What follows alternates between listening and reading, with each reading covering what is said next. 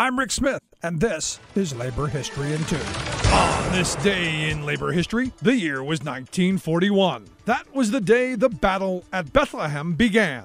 14,000 workers at Bethlehem Steel's Lackawanna Mill in Buffalo, New York, walked out on strike. The Steelworkers Organizing Committee, or SWOC, had been fighting to organize Little Steel for years. Little Steel was a general term that referred to the smaller mills like Republic, Inland, Bethlehem, and Youngstown Sheet and Tube. At Bethlehem, SWOC was still waiting for a decision from the U.S. Court of Appeals about the company union Bethlehem refused to give up in defiance of the Wagner Act. As a defense industry, Bethlehem had $1.5 billion worth of armament orders to fill, and yet they wouldn't even pay the legal minimum wage mandated for government contracts. Retired steelworker Mitchell Scheffer recalled in a 1991 interview I went to work there in the late 30s swinging a 20 pound sledgehammer to break iron billets. The 81 year old continued by saying, I got 40 cents an hour, six days a week, no vacations. The last straw came when Bethlehem fired over a thousand workers.